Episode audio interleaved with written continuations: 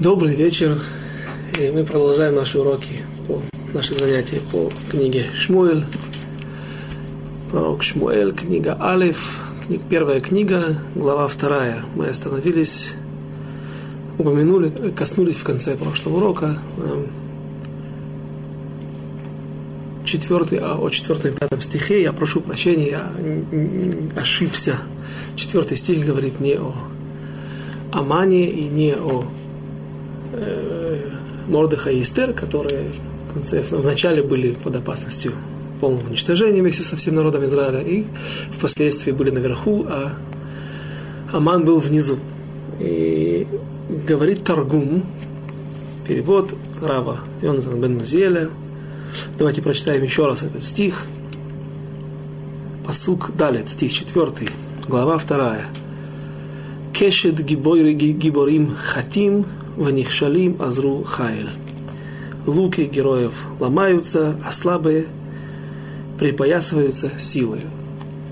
И Таргум Кедарко своей щите объясняет нам, что Хана пророчествовала о Мархут Мугдон, о царстве Александра Македонского, то есть о том изгнании, изгнании не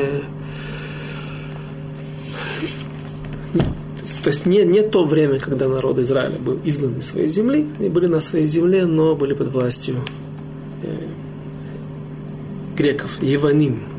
И это изгнание продолжалось около 200 лет, и в конце концов эти гиборим, эти герои, которые воевали против всего мира и захватили огромные, огромные территории,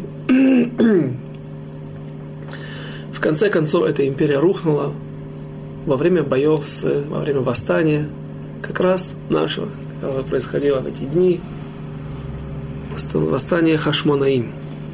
И тогда получается, что эти слова относятся в соответствии с Таргумом к Гиборим, это Иваним, э, богатыри, эти герои, это греки, а слабые, то есть те много, не, немногочисленная армия повстанцев, еврейских повстанцев, не специально обученных, смогли победить эти огромные армии. Мидраш Муэль объясняет несколько иначе. Он говорит, что здесь есть такой иньян, э, момент духовный. То есть нам Хана, пророчица Хана пытается объяснить, намекнуть на то, что не нужно гордиться своей силой, потому что все от Всевышнего. И те люди, которые сегодня являются силой, сильными, властителями, властелинами этой жизни, завтра могут оказаться внизу. И вдвойне больнее тем людям, которые возгордятся, которые думают, что благодаря их личной силе, их, благодаря их, их личным заслугам, способностям они добились успеха, они властвуют в этой жизни. Им будет потом дополнительно, эти гордецы будут наказаны вдвойне. Не только тот момент, что они будут внизу, то есть они обанкротятся, они потеряют власть, а те люди, которые были слабые, которые были внизу под их властью, именно эти люди будут ими руководить и владеть ими. И можно перейти к пятому стиху. Посук Гей, свеим балехем нискару, уреевим хадейлу, ад акара ялда шива, варабат баним мулала говорит Таргум, что здесь говорится о сыновьях есть то, что мы упомянули в прошлый раз. И какой здесь перевод? Сытые за хлеб нанимаются. Кто здесь имеет, кого здесь имеет в виду Хана? Это сыновей, сыновей и потомков Амана. А голодные Хадейлу. Хадейлу это прекратили, перестали. Имеется в виду, перестали голодать, перестали быть бедными. Даже бесплодная может родить семерых, а многодетная изнемогает. В соответствии с Таргумом, Хана здесь пророчествует о той истории, которая произойдет в одном, во время изгнания в Персии, в знаменитой империи Ахашвероша, и тот нечестивец Аман, который ненавидел, был из отпрысков Амалека, ненавидел народ Израиля, хотел уничтожить, и тем не менее сам был повешен на дереве вместе с десятью сыновьями. И по одному из мнений в Геморе, в Масахет Могила, на, на 15 листе, Дафтет Ваф на второй странице, есть спор, сколько же детей было у Амана. По одному из мнений у него было 30 сыновей, поэтому понятно, что 10 сыновей, говорит Гемора, были повешены вместе с Аманом. 10 сыновей умерли, а 10 сыновей остались живы, и о них, о том, что эти люди являются отпрысками, потомками Амана, знали еще несколько сот лет после, после этих событий, после событий Пурима.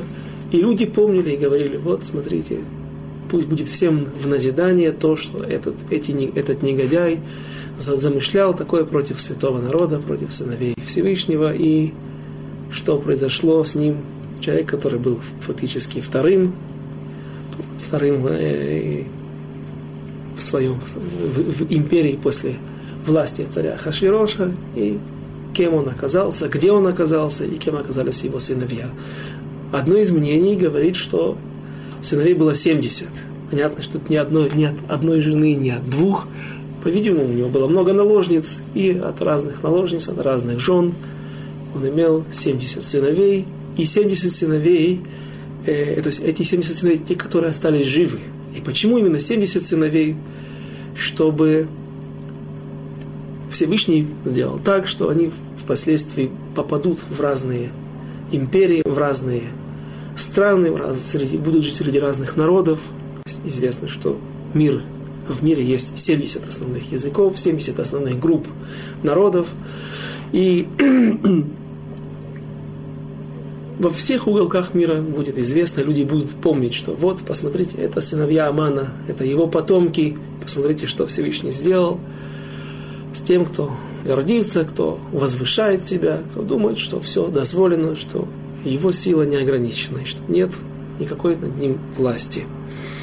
И откуда намек на эту шиту, на эту позицию, на это мнение в Геморе свеим. Свеим можно перевести, если прочитать первую букву не сина, поставить точку, огласовку в другом месте, не слева, а справа получится шивим, можно прочитать как шивим. 70, 70 будут наниматься за хлеб. То есть они не будут просить сдаку, они будут наниматься на грязные работы, зарплаты, денег от, от, от, от, от работы будет хватать только на хлеб, на самую простую еду.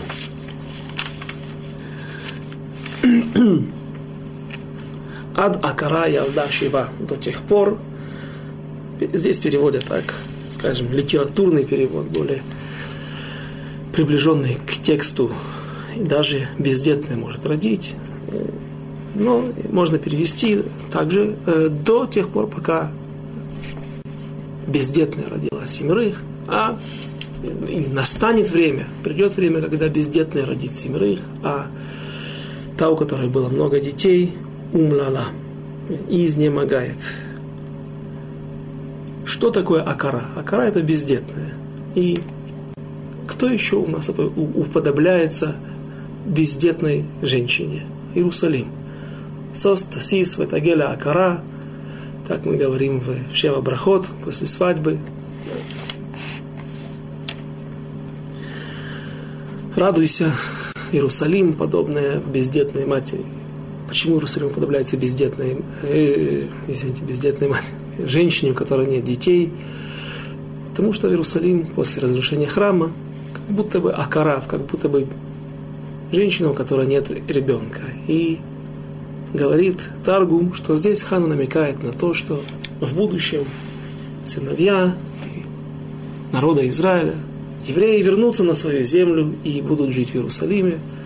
И, наверное, можно сказать, взять на себя ответственность, что несмотря на то, что мы живем в тяжелые времена, и наши мудрецы называют наше время еще изгнанием даже, несмотря на то, что большая часть еврейского населения, большая часть народа Израиля живет на своей земле, тем не менее, все еще мы находимся, скажем, в духовном изгнании, Но уже начинаются, уже мы видим воплощение этих пророчеств в жизнь. И Иерусалим сегодня полна своего народа, полна.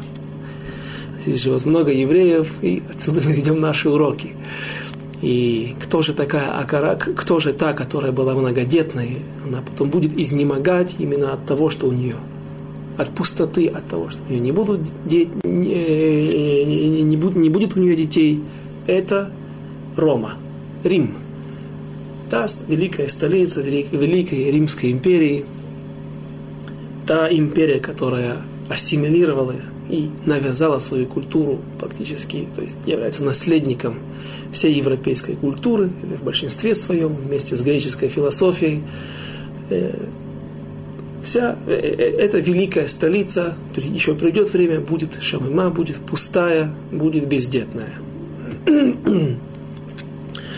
Есть Мидраш Шмуэль, и также это встречается, это мнение находится в Мидраш Раба Берешит,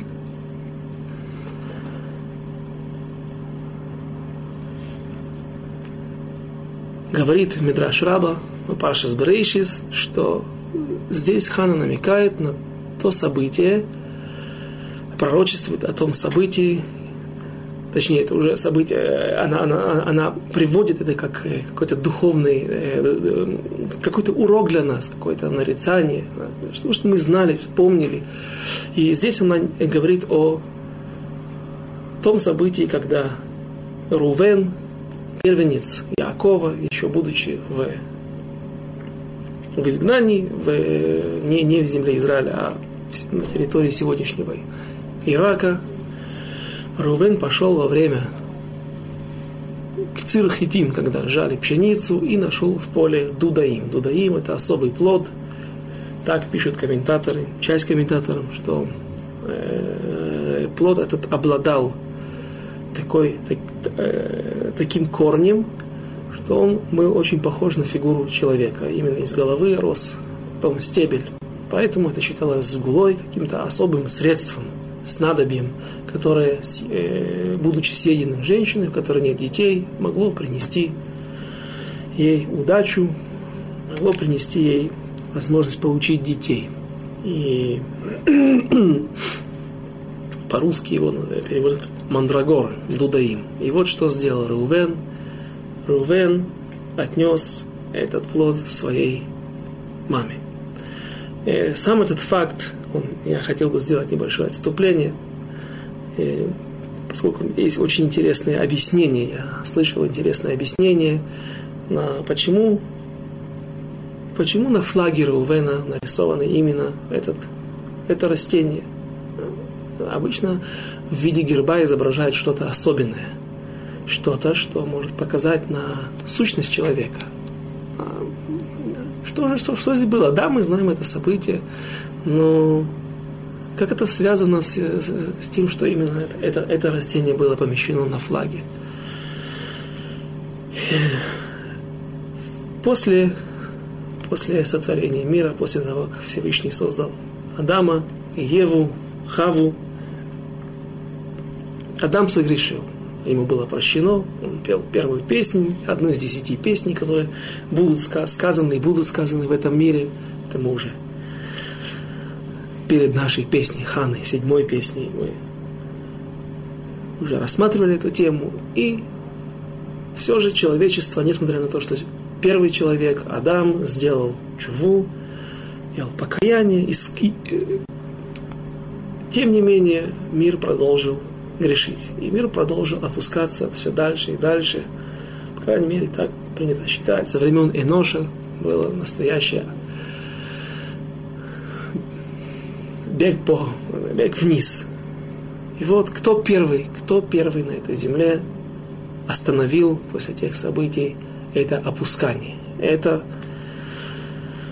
э, кто первый стал исправлять себя и исправлять мир. Авраам, Авраам Авину, первый еврей, первый человек, кто действительно задумался о том, что мир устроен иначе, не так, как думают люди. Те, опять же, те три основных мнения атеистов и людей, людей, признающих Всевышнего, но не признающих, что Он каким-то образом относится, его интересует наш низкий мир, низменный мир. И тем не менее Авраам Авину сам пришел к выводу, что есть какая-то сила, которая не только создала мир, которая управляет ими, которая постоянно наблюдает за всем. Есть понятие наказания и есть понятие награды за преступление или награды, э, наказание за преступление, награды за выполнение заповедей, за выполнение, за выполнение хороших поступков. И от Авраама Вину до Реувена, до сыновей Якова прошло три поколения. Как жил Реувен, как жил, как жила семья Якова? Ведь спустя семь дней после первой свадьбы, когда Якова обманул Лаван, его тесть, и дал ему в жены Лею, а не Рахель, которую он хотел. Через семь дней, когда закончились Шева Брахот, семь благословений, семь дней праздник, празднества, сразу же Яков взял и женился на второй сестре, на Рахеле. Он получил все деньги, то есть этих двух жен он получил и, и был обязан работать на 14 лет бесплатно. Как они жили, непонятно. Может быть, то есть, как мудрецы говорят, что у Лавана только одно имя его, Лаван переводится слово белый, это все, что было у него белого. Так можете себе представить, какой он был скупердяй, какой был негодяй, и э, вряд ли он что-то давал, когда помогал. Может быть, кто-то помогал, неважно, как они жили, но одну вещь мы точно можем с уверенностью сказать люди, вся семья Якова была невероятно бедна. И вот рождается Рувен, рождается Шимон, Иуда, Леви, Иуда. Одиннадцать сыновей рождаются у Якова именно там, в изгнании у Лавана. И как они жили, росли, неизвестно. Мы знаем, что они как-то выжили. И вот Рувен находит вещь дорогую, находит что-то, что имеет цену в этом мире. И что он с этим делает? Приносит своей маме. Ну и что? Можно сказать, в конце концов, он только выполнил. Ну что, выполнил хорошо заповедь уважения отца и матери. Но если мы посмотрим под другим углом, первый человек, у него было все – не было конкурентов. Вся земля принадлежала ему. Всевышний дал ему все. Только одну вещь он ему запретил. Вот это вот дерево его не касайся. Говорят мудрецы, что он чувствовал, что ему не достает. Весь мир принадлежал Адаму. Только одно дерево было не его, ему не было дано разрешение пользоваться этим деревом, он чувствовал себя это недостаток, ему не хватает. Он боролся, получилось, что он не сам оступился, жена его подтолкнула, но тем не менее, так я слышал от Балей, от Балей Мусар, что если человек в чем-то оступился, значит он этого хотел. И наоборот, если человек чего-то очень сильно хочет, даже если он будет себе ставить какие-то преграды, какую-то оборону, какие-то предостережения, тем не менее, это не поможет. Нужно поразить это желание в самом в сам корень. И вот первый человек оступается. Напротив этого Рувен, весь мир был не его. Из всего мира, из всех благостей этого мира у Рувена не было ничего. Он был маленьким бедным мальчиком из семьи бедного человека. И вот он находит эти дудаим, эти мандрагоры, вещь дорогую, это все, что есть у него в этом мире. Единственное, впервые в его руки попадает дорогая вещь. Что он с ней делает? Относит маме. Потому что он не чувствует себя обделенным. Он не чувствует, что у него есть необходимость оставить эту вещь себе. Отсюда мы видим, что наши праотцы так сильно работали над собой, что вот именно между первым человеком и тем и дардерутом, тем спусканием, опусканием всего мира, после этого им И до того момента, как Авраам Авину начал исправлять себя, исправлять свои качества характера, за ним, след, следом за ним сын его Ицхак, потом Яков, его сыновья, как всего за 3-4 поколения наши праотцы могли исправить себя. Поэтому именно эти дудаим, именно эти мандрагоры были запечатлены на флаге в виде герба Рувена, потому что по этому, по этому событию мы видим тот, тот, тот, тот сильнейший текун, то сильнейшее исправление, которое проделали над собой наши працы. И как же все-таки теперь вернемся к нашей песне, песне Ханы, каким образом это относится, о чем здесь говорит Хана. Ад Акара Ялда Шива. До тех пор, пока, или, да, до тех пор, пока родила без, э, бездетная. И сейчас мы видим, что Мидраш Муэль и также Мидраш Раба э, на, на, на, на Пятикнижие, они пишут иначе. Они переводят это слово «икара». Известен Мидраш, который рассказывает, что Рахель всегда приглашала много друзей, устраивала вечеринки и специально приглашала домой именно своих знакомых, своих хороших друзей для того, чтобы быть в центре. Но, то есть, на, э, то, э, то есть, то есть на, на, на, извините, извините, наоборот. Извините, наоборот. Э, Лея, Лея, поскольку она родила много сыновей, она считалась Икар Абайт. То есть Икар от слова главой. Она главенствовала в доме. И поэтому от Акарая до Шива до тех пор, пока Икара, главная, главная хозяйка дома, главная жена, пусть менее любимая, но тем не менее здесь идет взгляд, Мидраж бросает на то количество детей, то количество сыновей, то количество колен, от которых произойдет потом народ Израиля, которые э, э, по тому количеству сыновей и называется Акара, Икара, глава дома. До тех пор, пока Лея не родила семь детей, шесть сыновей и Дину, одну дочку, Рахель не стала рожать. То есть Рахель родила только после этого двух сыновей Иосифа и Бениамина.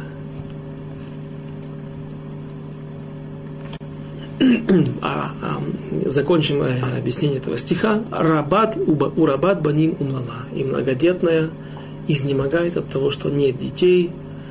Кто такая рабат баним? Соответственно, получается, что мы должны объяснить, что Рахель Рабат Баним, многодетная. Где же она многодетная? Объясняет Мидраш, что в потенциале Рахель должна была иметь много детей, но из-за того, что она поступила вот таким образом, что она, увидя Дудаим, увидя Мандрагоры в руках у Реувена, сына Леи, она попросила себе эти плоды для того, чтобы может быть, благодаря тому, что она сможет их съесть, она сможет зачать еще сыновей. И какую, какую плату потребовала за это Лея? Она сказала, что сегодня наш муж Иаков должен быть у тебя. Сегодня э, очередь быть в твоем шатре, ночевать в твоем шатре. Пусть я тебе отдам эти плоды, но Иаков будет сегодня у меня и за то, что Рахель пренебрегла связью со своим мужем, пренебрегла заповедью, она была наказана, что действительно она была, и было ей уготовано иметь много детей, наверное, не меньше, по крайней мере, не меньше, чем Лея, тем не менее, она за это была наказана и родила только двух сыновей, а Лея наоборот, она получила после этого, после этой связи с Яковом, родился сын Исахар. И наоборот, за то, что Лея Тарха, за то, что она утруждалась и готова была пожертвовать чем-то, чтобы получить мужа к себе еще на какое-то время, на, на время в, тот, в тот день, когда ей это было не положено, она получила сына из Сахара, который был особый сын. И говорит Гмора в Масахет Недарим, Бедав Хав, на 20 листе, что вот когда жена очень желает быть в близости со своим мужем, когда связь, очень духовная связь, очень высока, очень крепка, тогда получается, рождаются от такой связи очень духовные, очень высокие сыновья и высокого духовного уровня. И известно, что большинство глав Сангедрина и мудрецов, которые сидели в Сангедрине за всю, за всю историю, все времена народа Израиля, были из колена Иссахар. И еще одно объяснение после этого. И объяснение очень простое, которое видится в этих стихах, что Ханна говорит о себе. Она намекает нам, не намекает, а подсказывает нам, показывает нам на то, что не нужно возгордиться, потому что многодетная Пнина может тоже потерять детей, а бездетная Хана спустя 19-20 лет, спустя 19 лет может родить и иметь много детей. И отсюда, из этих строчек, в соответствии с Мидра, так, объяснением Мидраш Шмуэль, отсюда намек или доказательство того, что того Мидраша, который нам говорил, что в тот день, когда у Ханы рождался сын, у Пнины умирало двое. И только когда Хана зачала пятого ребенка, и уже была, была, была видна беременность, пришла Пнина, распростерлась перед ней, просила прощения, просила, чтобы Хана помолилась за ее оставшихся двух сыновей, потому что она знала, что еще несколько месяцев, спустя несколько месяцев Хана родит, и в этот момент умрут последние два сына Пнины. Поэтому Хана молилась, и благодаря ей выжили два сына последних, и поэтому здесь имеется в виду, и, здесь упоминается именно семь сыновей. Бездетная э, родила семерых. Ведь известно, что Хана родила пятерых, а как же так? Объясняет, что когда она молилась за двух сыновей Пнины, и было уготовано им с небес смерть, они должны были погибнуть за те неблагочестивые поступки своей матери, тем не менее они выжили и были, как бы причислялись на счет Ханы, потому что благодаря ее молитве они выжили. Теперь можно перейти к следующему стиху, шестой стих из десяти стихов – из десяти посуков песни Ханы. Ашем мемит омехае, морит шеоль ваял. Всевышний умерщвляет и оживляет, не сводит в преисподнюю и поднимает. Здесь также есть несколько мнений. Причем еще, еще, еще раз, еще раз я повторяю, что эти мнения не не обязательно, что они должны спорить между собой. Каждый из паршаним, каждый из комментаторов, каждый из мудрецов Торы, писал, писавший свои комментарии на протяжении в разные, в разные эпохи нашей истории, он видел это или, или, или знал это из своей традиции, или наши мудрецы видели, каким, могли каким-то образом доказать, вычислить это. Поэтому нет никаких противоречий между, не всегда есть противоречия между этими мнениями.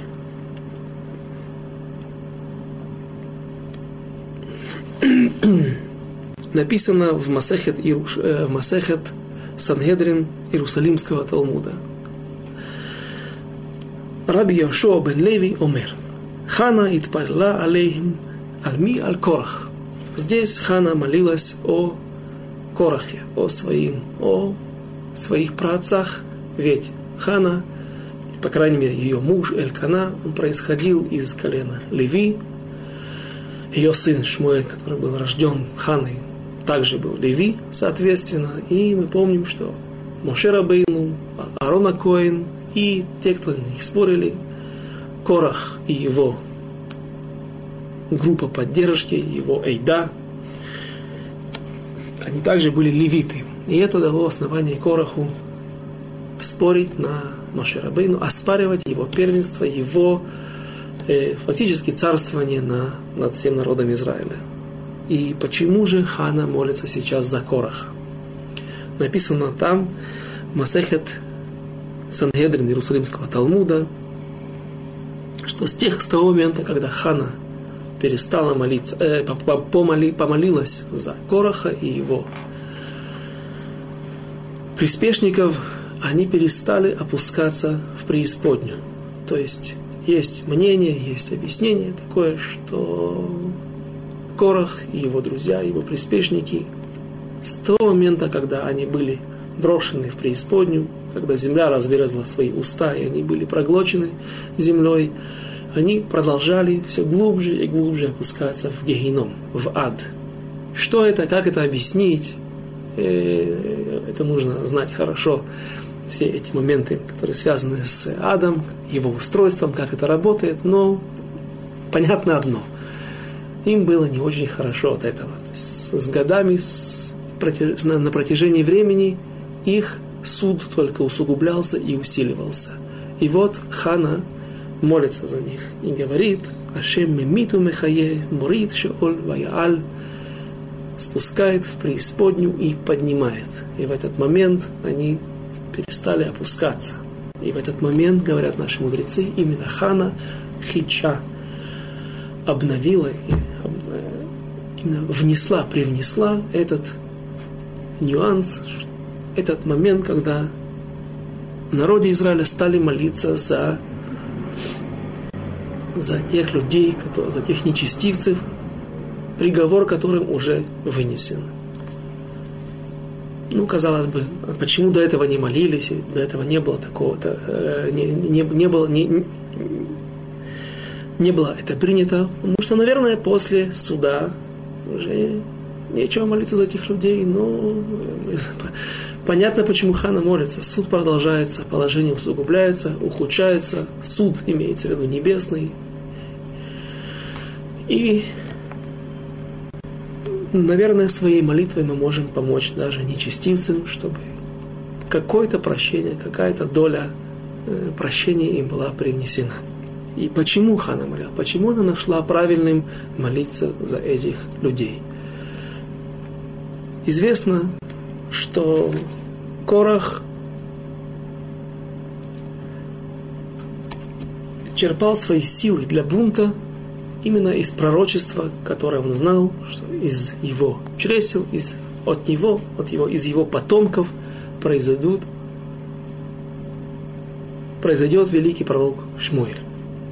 И это дало ему основание считать, что он останется жив, он выйдет победителем в этом споре, в этом бунте против э, Моше Рабейну. И поэтому, а он ошибся, ведь его сыновья он об этом, по-видимому, не думал. Его сыновья вернулись к Чуве и были спасены.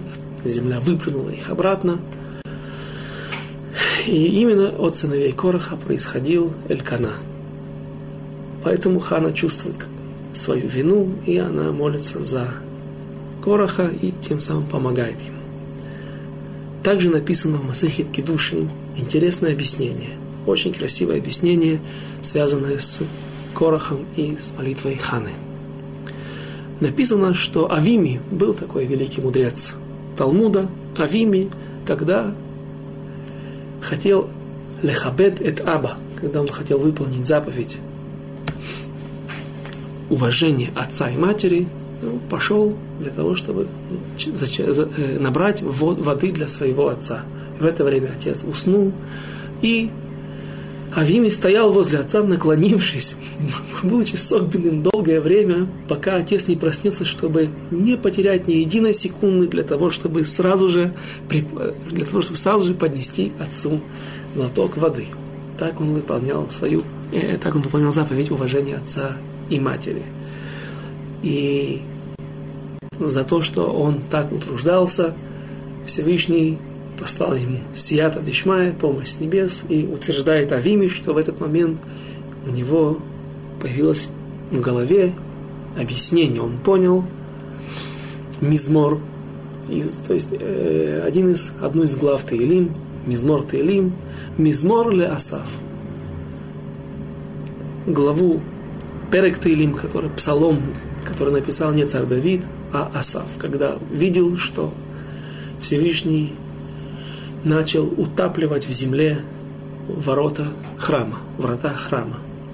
И когда увидел Асав, что это происходит, он вдруг возрадовался. Объясняет Тосфот, чему же возрадовался, как понял Авими, чему же возрадовался Асав, видя такое несчастье, когда Всевышний начал утапливать врата храма в земле. Сказал Авими, это подобно э, Лема Машаль думай, на что похож, как можно это объяснить притчей. Была рабыня, которая пошла, какая-то работница из дома, которая пошла к, роднику, в колодец для того, чтобы начерпать оттуда воду. И так получилось по ее оплошности. Ведро упало, и этот сосуд, которым она пришла зачерпнуть воду, упал в глубокую яму, в глубокий колодец. Стояла эта шифха, эта рабыня, и плакала, потому что не знала, как ей быть, как она может вернуться, что она скажет хозяевам. И вдруг она увидела, что в, этот, в, в, в это же время пришла царская рабыня с золотым сосудом для того, чтобы черпать воду. И когда она пыталась зачерпнуть оттуда воду из этого колодца, также случилась беда, и случилось несчастье у этой рабыни, и этот дорогой, драгоценный золотой сосуд упал в колодец. Тогда стала петь песню эта рабыня и возрадовалась, рабыня первая. Почему она возрадовалась? Она сказала, теперь наверняка слуги царя придут к этому колодцу для того, чтобы с какими-то приспособлениями и начнут пытаться вытащить этот сосуд золотой для того, потому что он имеет большую цену. И тогда смогут вытащить, зацепят и мой сосуд. Увидев это, увидев, когда врата храма погружаются глубоко в землю, все ниже и ниже, Асаф возрадовался. И нужно было бы здесь сказать не мизмор, не песнь, не воспевание Асафа, а кина, плач Асафа – когда он видит такое событие. Тем не менее, почему же плач и вот это Итхадеш? Э, это было тем откровением, которое понял Авими, что подобно событию, которое произошло в, возле колодца, Всевышний, когда опускает вниз врата, увидя эти врата, которые имеют ценность, имеют ценность не только для народа Израиля, а также для Всевышнего, они уходят вниз, в преисподнюю, а гейном, ад находится внизу, то сыновья Корах и его приспешники, когда увидели, они поняли и возрадовались, воспели песню, потому что они поняли, что если Всевышний опускает вниз, то вещь драгоценную, вещь дорогую для него, то когда-нибудь он ее поднимет. А это значит, что у них есть шанс, что не навсегда они останутся в аду, а будет время, когда им будет прощено, и их тоже Всевышний вымет вместе с воротами, как слуги царя, которые выняли золотой сосуд вместе с сосудом недорогоценным, простым сосудом той рабыни. Теперь можно перейти к стиху седьмому. Ашем мориш умашир умашир машпиль ав меромем. Всевышний Ашем делает нищим слово мориш можно было перевести как э, наследует. Но мы видим, что здесь постоянно идут пары, которые друг другу, то есть слова, которые стоят на разных полюсах, которые друг другу полностью противоречат. Начиная с 4 стиха и до 10, до самого конца, все время идет такое повествование. Поэтому переводят Всевышний обедняет, делает человека бедным, делает нищим, умашир, и делает его богатым, все это в его руках. Машпиль унижает и возвышает. Мориш, и также есть, от, э, от этого глагола есть слово раш, или э, э, существительное раш. Один из э, синонимов, который объясняет собой бедность. И таких слов несколько. Есть они, есть даль, есть эвьон, есть раш. И вот именно слово раш объясняют наши мудрецы, комментаторы. Так я это видел в книге Мальбима Яир Ор. Раш – это человек, который потерял Еруша. Еруша – это наследство, то есть он получил наследство, у него были какие-то деньги, и теперь он разорился. И, как мне помнится из этой книги, этих объяснений, слов синоним в святом, слов синонимов святого языка, это одна из, не дай бог никому, но это одна из легких форм бедности. И дальше мы еще увидим два слова синонима бедности, которые объясняют, э, которые носят более тяжелый характер. Что я еще здесь видел? Здесь э, есть интересное объяснение. Мидраши говорит, почему деньги называются зузим на, на арамейском языке. Есть зуз, мы читаем после пасхальной ночи песню, которая имеет в себе тоже глубокий смысл. Тот ягненок, тот козленок, которого Ашерзабин Аба Бетрей Зузы, которого купил отец папа за, две, да, за два зуза. Папа это Всевышний, козленок это народ Израиля. Два зуза, те деньги. Почему два? Это две скрижали завета – и э, почему же называют деньги на арамите, который является также одним из групп, из, из семи, одним из группы семитских языков, потому что деньги это те вещи, это то понятие или те, та вещь, которая постоянно заза, потому что соответствует слову на иврите, постоянно двигается. Вещь, деньги переходят от одного к другому. Сегодня один богатый, завтра другой богатый Всевышний сегодня на, разгневался на кого-то, кто возгордился своим богатством из-за того, что он думал, что это благодаря своим силам, своим способностям он добился успеха в этой жизни. Всевышний берет деньги и переводит другому. То есть этот процесс, который происходит постоянно. В этой жизни кесов зазим и деньги двигаются. Можно перейти к другому стиху, один из, э, э, восьмой стих в песне Ханы.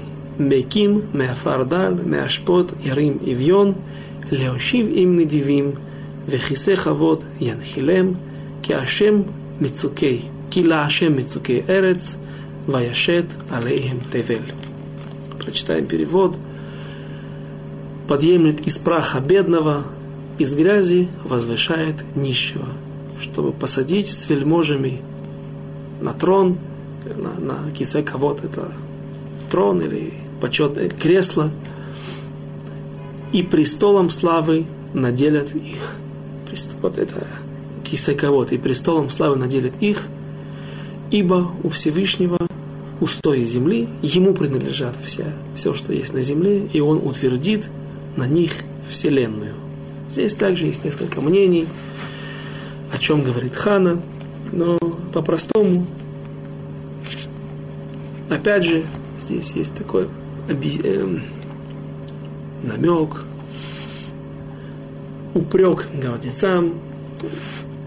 Всевышний может всех все забрать у тех, кто гордится все, все, все, тем, тем, что у них есть, а те, кто находился в грязи, те, кто находился в пыли, в прахе, тех он может поднять и дать им все, что было у гордецов, у богатых гордецов. И почему здесь есть такая связка? Почему одно слово идет за другим? Меким фардаль, подними из пыли, из праха, даль, бедного, один из, одно из слов синоним. Синоним слово бедный, меашпот, ярим и вьон. С, как, меашпот, с помоек, как, как переводят здесь, из праха бедного, из грязи. Но ашпа – это именно место, куда бросают отходы. Пусть это будет помойка. И теперь получается, что когда человек даль, если у него он, он бедный человек, и уровень его бедности определяется словом даль, но этот человек, он может быть, например, в грязи, в прахе. Но когда человек ивьон, то положение его намного хуже. Откуда поднять нужно Ивьона? Где их место именно в грязи, именно в помойке, на помойке. Что же, какая же разница между этими словами? И, опять же, книга Мальбима Кухав Яир объясняет хорошо положение и разницу, то есть всю иерархию между этими словами. Слово «они», которое здесь не, не упоминается, говорит Мальбим, это самое тяжелое, самое, скажем так, это не самое тяжелое, а самый простой и низкий образ жизни, самый простой статус бедного. Это тот человек, который сидит на обочине, он сломался. Не все рождаются нищими, не все рождаются из, с детства начинают просить. В какой-то момент наступает, не дай Бог никому, человек доходит до такого положения, что он вынужден просить милость, милость, милостыню. И когда человек прошел этот процесс ломки, когда он может уже позволить себе протянуть руку без каких-то э, без каких-то преград, у него он не чувствует никаких и не угрызений совести. Он не чувствует никаких проблем в этом, протянуть руку и попросить у человека милостыню. Поэтому этот человек, он в принципе не в таком тяжелом положении. Дай ему тот шекель, который он просит, больше, но этот человек так живет, протягивает руку ежедневно, получает несколько шекелей, идет, покупает себе порцию какой-то дешевой еды, и так возвращается на обочину, на свое место рабочее и продолжает просить до следующей порции, до следующего количества денег, которым хватит. Он не чувствует никакой проблемы в этом. То есть понятно, что человек хотел бы быть, не быть бедным. Нет человека, который хочет быть бедным. Но он смирился с этим, он сломался, и это не вызывает у него особых душевных мук. Вот человек Эвьон – это тот человек, который Э, начнем по порядку. После, после они, после простого бедняка, следует даль. Кто такой даль? Даль – это человек, который также опустился в своем уровне жизни, потерял, может быть, работу, потерял достаток, но этот человек еще не сломался. Он еще не протягивает руку, он не сломался. Морально он не сломал свою гордыню. Но почему же все-таки его статус более легкий? Потому что, опять же, мы начинаем с «они», и «они» в плане душевных мук этого человека, бедного человека, это самая простая форма бедного. После этого следует «даль». Говорит Мальбим «даль», слово «даль» говорит, указывает нам на нехватку чего-то, отсутствие. Например, денег. Или же э, сегодня на, на бутылках воды – газированной или воды из скважин, вы можете увидеть даль нитран, не лав содиум. Ну, в нем нет нитрана. По-видимому, есть какая-то проблема от нитрана, от содиума для здоровья человека, поэтому это обозначает, ну, есть какая-то нехватка какого-то элемента или его отсутствие, и пусть это будет хорошо в глазах людей. Вот здесь имеется в виду человек, которого нету денег, или же, может быть, он бедный духовно. Но если, скажем, это человек, у которого нет денег, это все же объясняет Мальбим человек, который не протягивает руку. Каким-то образом он перебивается, но он еще не сломался. Но почему же его статус все-таки легче, легче в этой иерархии синонимов бедности, почему же он легче, чем у Эвиона? Этот человек, даль, не протягивая руку, при этом у него нет жажды тем богатством, к тому достатку, которое у него когда-то было, или же пусть даже не было, но он чего-то очень сильно хочет. Пусть он опустился на какую-то ступеньку, на несколько ступеней в своем материальном уровне жизни, в своем достоянии, в своем, на уровне своих э, доходов, тем не менее, этот процесс не сопровождается той жаждой того утерянного то, того времени, хорошего времени, когда у него было больше. А вот Эвьон, Эвьон это человек, который очень сильно страдает. Он страдает, во-первых, он не сломался, он не может протянуть руку. Скажем так, это э, бывший интеллигентный человек, человек, который был директором завода, директором школы, человек, который занимал какую-то высокопоставленную должность или имел почетное положение, где бы там ни было, и теперь он скатился до такого уровня, что он вынужден просить. У него нет того почета, того положения, той власти, тех денег. Ему очень хочется, ему хочется вернуться в прежний, к прежнему образу жизни, в прежнее общество. Он не может этого себе позволить. Также он еще не может позволить, он не сломался, он не может протянуть руку. Он считает это ниже своего достоинства, и поэтому мука этих людей, мучение этих людей намного выше. И так говорит царь Соломон в э, та, та, та, та песня Эшес Хайль, Эшет Хайль, которую мы поем перед субботой, царь Соломон в этих словах говорит так. Одна из строчек звучит так. Капа парсале они, одну руку, то есть капа, каф, кисть протяни, одну руку протяни. Бедному, в ядея, две руки, ядея, множественное число, шалхаля ивьон.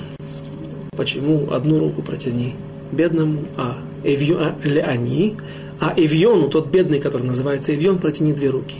Потому что пусть он не сидит, пусть он не сидит на обочине и не протягивает руку, пусть он еще выглядит интеллигентным человеком, у него еще осталось, осталось, остался костюм и галстук от прошлой жизни, тем не менее знай, если его положение таково, что он спустился в своем, в своем, в своем уровне доходов, в своем положении, он, его страдания намного выше, чем страдания того они. Поэтому они, дай ему то, что он просит.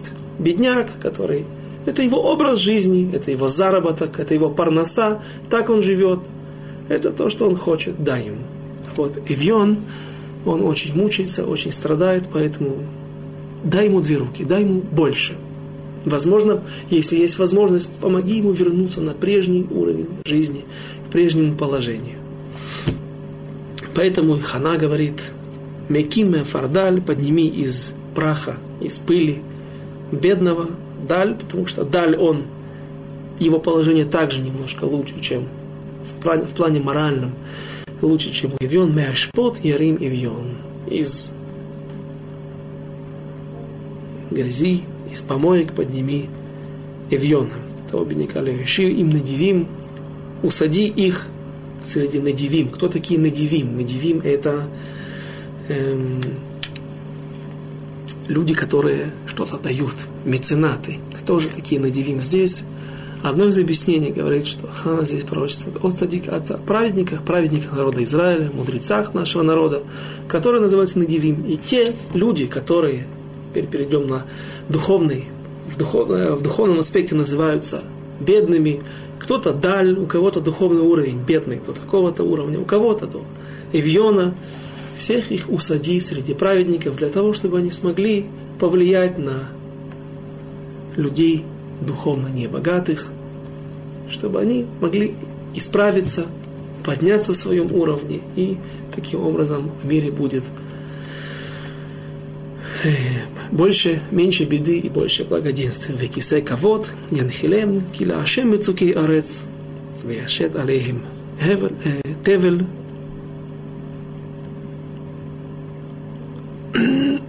ибо у Всевышнего устой земли, поскольку все принадлежит Всевышнему, и Он утвердил на них Вселенную. Перейдем к предпоследнему стиху, девятому. Араглей хасидав ешмор, урышаим бахоших едаму, кило бихоях игбар аиш. Стопы благочестивых своих праведников охраняет он Всевышний, а нечестивые во тьме погибнут, ибо не силою крепок человек, все тоже все то же направление, все тоже намек, да не возградится человек своей силой. И почему здесь говорится, что погибнут решаим, нечестивцы именно во тьме? Я слышал такое объяснение, тоже на основании Мидрашей, что нечестивцы, когда они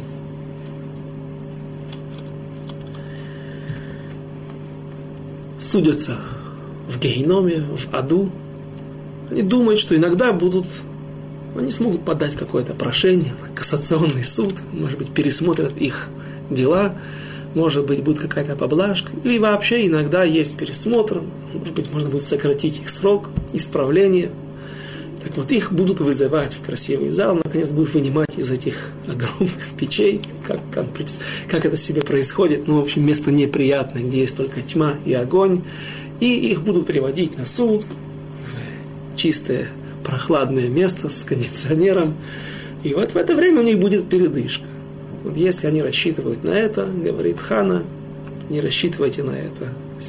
Судьи спустятся к вам вниз, и не на одну минуту у нечестивцев не будет поблажки. Все, что они заслужили в этом мире, в кавычках, все будет им воздано по заслугам.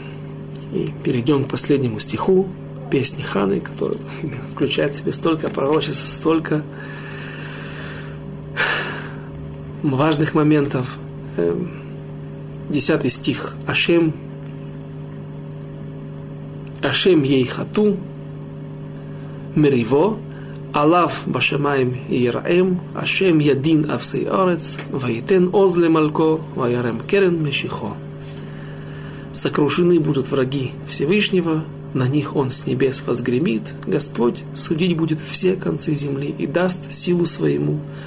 Царю своему вознесет рог помазанника, царя своего. Здесь Хана против, э, пророчествует о том, как ее сын Шмуэль в будущем пойдет, поведет народ Израиля на войну против филистимлян, которые в это время, начиная уже с эпохи судей, начали очень притеснять народ Израиля, история с Шимшона Гибор, с Самсоном до этого и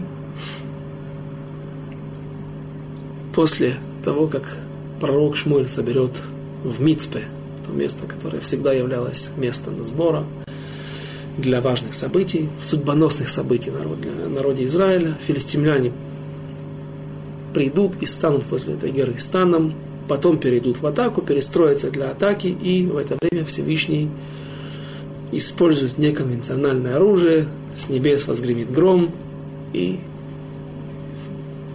филистимляне разбегутся, евреи.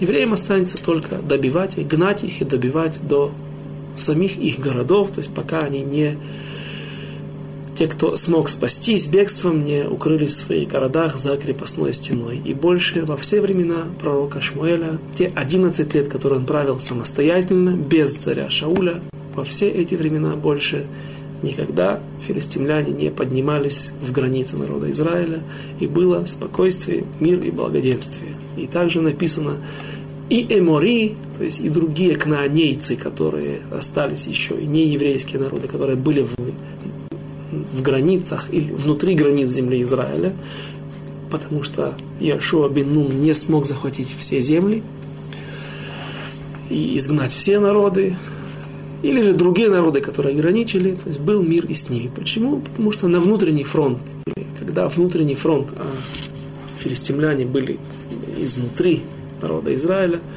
когда на этот фронт не нужно бросать большие силы, соответственно, соответственно и на другие внешние фронта не нужно тратить так много, то есть э, можно перебросить силы на другой фронт, и поэтому никто не осмеливался, даже те нееврейские народы, которые, которые не перенесли на себе это чудо, это, это, это, э, это, это война, которая была с филистимлянами, тем не менее они боялись и не воевали с народом Израиля.